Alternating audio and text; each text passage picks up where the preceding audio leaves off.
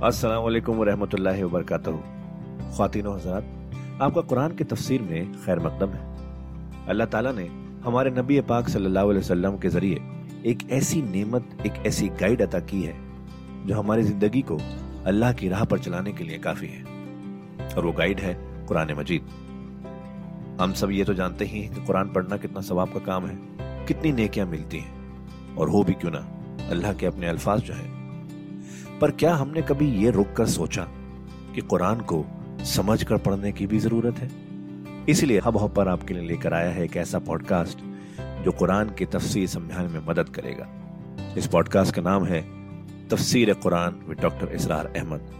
तो आइए हम सब मिलकर डॉक्टर इसरार के ज़रिए की गई इस कुरान की तफसीर को सुने और अल्लाह की राह पर चलने का वादा करें। यजाला मायूल की शैतान फितनजीन फ़ी कलूब ही मरन हो और इसमें भी अल्लाह की एक हिकमत है कि शैतान की तरफ़ से जो कोई आमेदिश हो जाती है किसी वक्त इस किस्म के मामला में तो उसको अल्लाह ताला फितना बना देता है उन लोगों के लिए जिनके दिलों में मरस होता है रोग होता है वल काफियत कलूब और जिनके दिल सख्त हो चुके होते हैं वह इन ालमीन लफी शकातिन बाईद और यकीन ालिम जो है वो तो यकीन मुखालफत में और दुश्मनी में बहुत दूर जा चुके हैं वलियालमजीन ऊतुल इल्मा और ये ताकि जान ले वो लोग कि जिन्हें इल्म दिया गया था, नहुल हक को बिन रब कि ये सब हक है आपके रब की तरफ़ से। फिर जो भी आखिरी फैसला अल्लाह का आता है, उस पर पूरा इंशरा हो जाता है। फयूमिनू भी तो वो उस पर ईमान रखते हैं फतुख बे तो लहू कलूब और उस पर उनके दिल जो है वो अल्लाह के सामने झुक जाते हैं। वह इन अल्लाह लजीन आमनु सलाती मुस्तकीम, और यकीन अल्लाह ताला हिदायत देने वाला है उनको जो ईमान लाए, सीधे रास्ते की तरफ़। यानी कभी इस तरह की कोई गलती हो भी जाए एबरेशन जिसको हम कहेंगे, जरा कहीं हो भी जाए तो अल्लाह ताला फिर साफ़ साफ़ सीधा कर देता है और फिर उनके रुख को बिल्कुल सही सिमत में मोड़ देता है।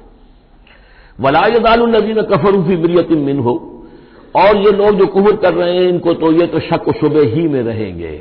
इनके शकों को शुबात कभी खत्म होने वाले नहीं है। हत्ता तात यह सात बख्तन यहाँ तक कि या तो क्यामत आधम के उन पर अचानक और या यहम अजाब यौम नकीम या फिर वो अजाब जो है बांझ दिन का, यानी ऐसा दिन कि जो खैर से खाली होगा, बांझ होगा, बांझ दिन, यौम नकीम का जो अजाब है वो इन पर मुसलत हो जाए। अलमुल्क यौम उस दिन राज होगा फिर सिर्फ़ अल्लाह का, किसी के पास कोई अख्तियार नहीं होगा। यह को बैन यानी यह कि आज भी राज तो अल्लाह ही का है, हुक्म उसी का चल रहा है। लेकिन ये भी फिर भी कुछ ना कुछ पर्दे पड़े हुए हैं, कुछ ना कुछ ड्रामे से हो रहे हैं कि यहाँ ये ये बादशाह साहब हैं और यहाँ ये सरदार है कबीले का। कुछ ना कुछ लोगों के निगाहों के ऊपर पर्दे पड़े हुए हैं, लेकिन एक दिन आएगा कि वो सब पर्दे उठ जाएँगे। लेमनिल मुल्कुलयौम वाहिदिल कहार। पुकारा जाएगा, आज के दिन किसकी पातशाही है? अल्लाह की जो वाहिद है कहार। वो बैन हुए इनके माबैन फैसला करेगा, फल्लजीन आमन आमिर सालहात फ़ी जन्नात नईम। तो जो लोग ईमान लाए और उन्होंने नेक अमल किए होंगे, वो होंगे जन्नतों में, नेमतों वाले बागात में। वल्लजीन कफर व कदम बे आयात ना और वो लोग के जो कुफर की रविश इख्तियार करें और हमारी आयत को झुटलाएँ का लहुम अजाब मुहिम तो उनके लिए होगा एहानत आमेज, रुस्वा कुन अजाब। वल्लजीन हाजर उफी सभी देखिए ये हिजरत का, क्योंकि ये बिल्कुल मैंने मक्की दौर के बिल्कुल आखिरी जमाने की ये सूरत है। बिल्कुल मुतसिल समझिए, जैसे कि हिजरत के मुतसिल बाद सूरह बकरा, हिजरत के बिल्कुल मुतसिल कबल, ये सूरह हज। वल्लदीन हाजर फ़ी सबिल्लाशुम्मा कोतलू। और वो लोग जिन्होंने हिजरत की अल्लाह की राह में फिर वो कत्ल हो गए। और मातू, या ये कि अपनी तभी मौत मर गए लयरजुकन हसना।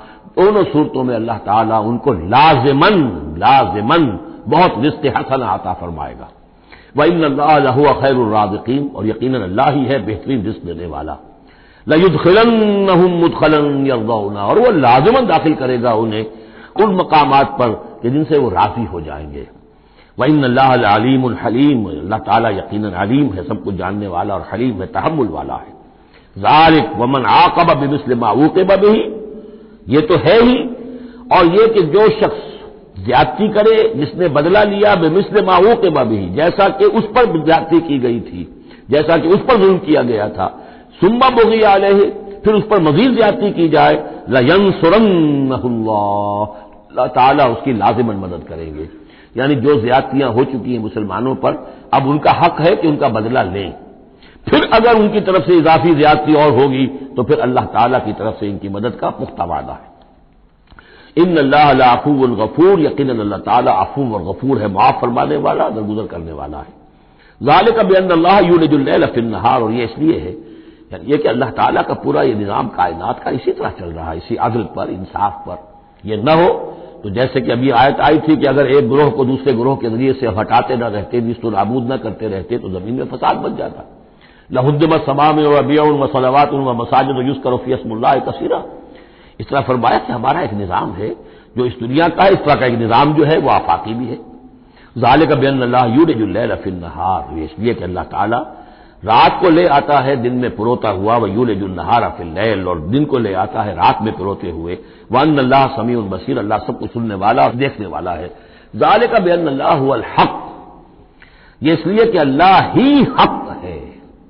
ज़ात बरहक जिसका हक होना कतई है, यकीनी वह नमा यदून मिंदू नहीं होवल बातिल।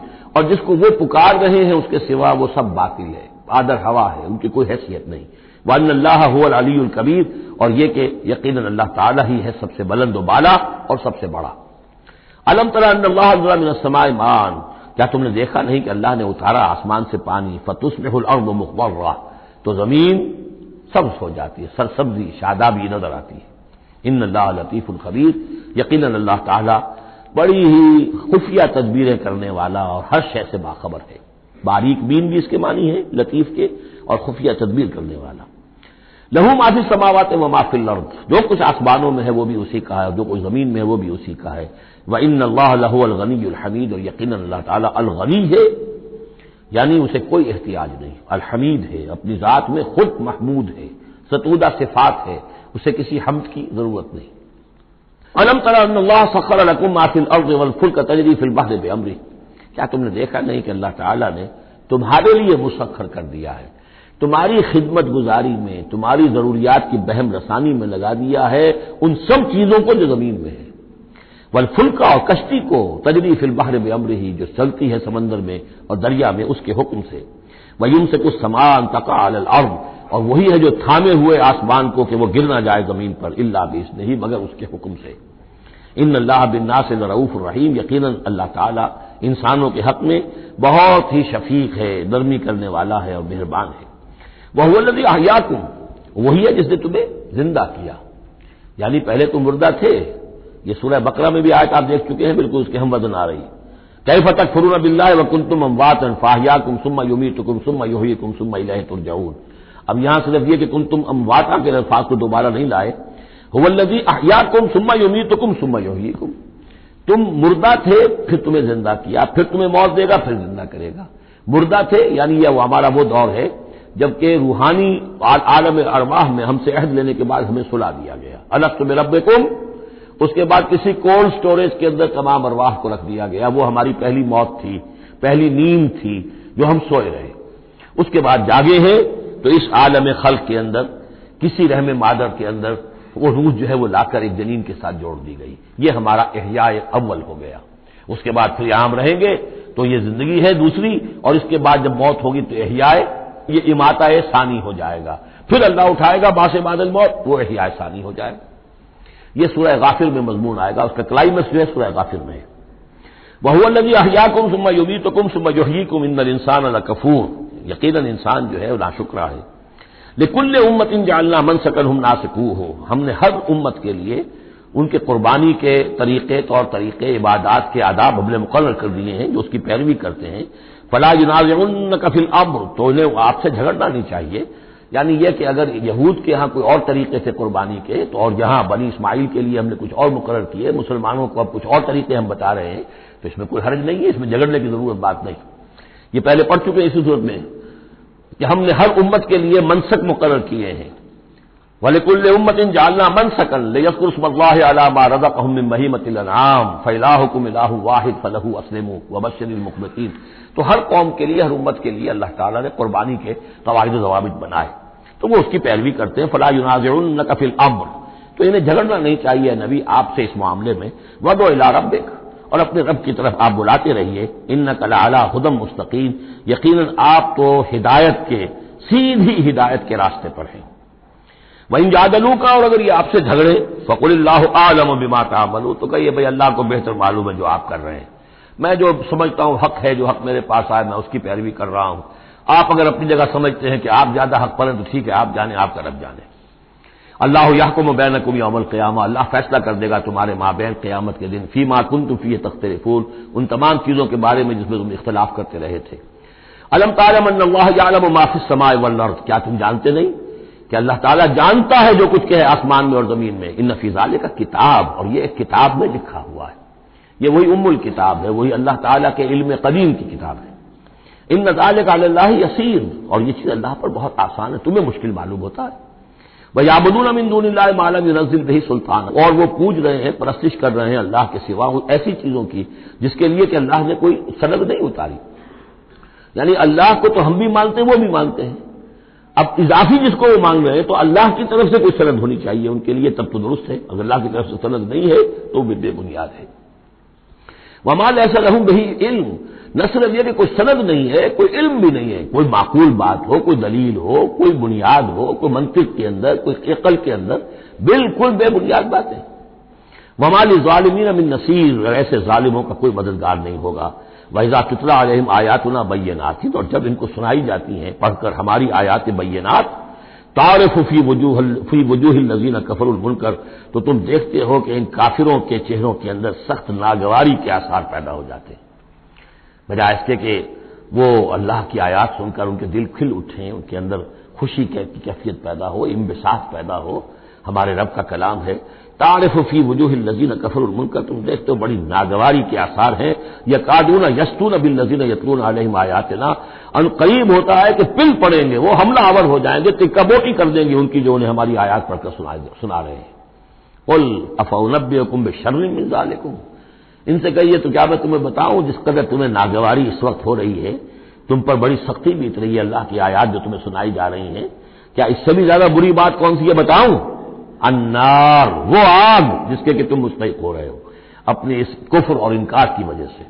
वाद अल्लाजीन कफर, अल्लाह ने वादा किया है, उस आग का काफिरों से। वह बेसल मसीर वो बहुत ही बुरा ठिकाना है। अब जो ये आखिरी रुको आ रहा है सूर्य मुबारक का, उसके तर्जुमे से पहले मुझे थोड़ी सी तमहीदन कुछ बात अर्ज़ करनी है। ये जो एक दावत रजूल कुरान की, एक तहरीक हमने शुरू की और अलहमदिल्ला कि मैं उसमें अपनी ज़िंदगी के लगभग पैंतीस बरस अब सर्व कर चुका हूँ। और उसी के फिर कोख से तंजीम इस्लामी और तहरीक खिलाफत ने जन्म लिया है।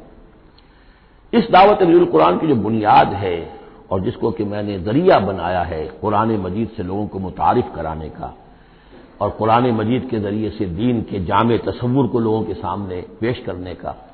और कुरान मजीद के ज़रिए से दीन की तरफ़ से जो बुनियादी फ़राइज हम पर आयद होते हैं, उसका एक जाम तस्वुर देने का जो मैंने काम किया है, उसके लिए ज़रिया मैंने बनाया है एक मुंतखब निसाब को।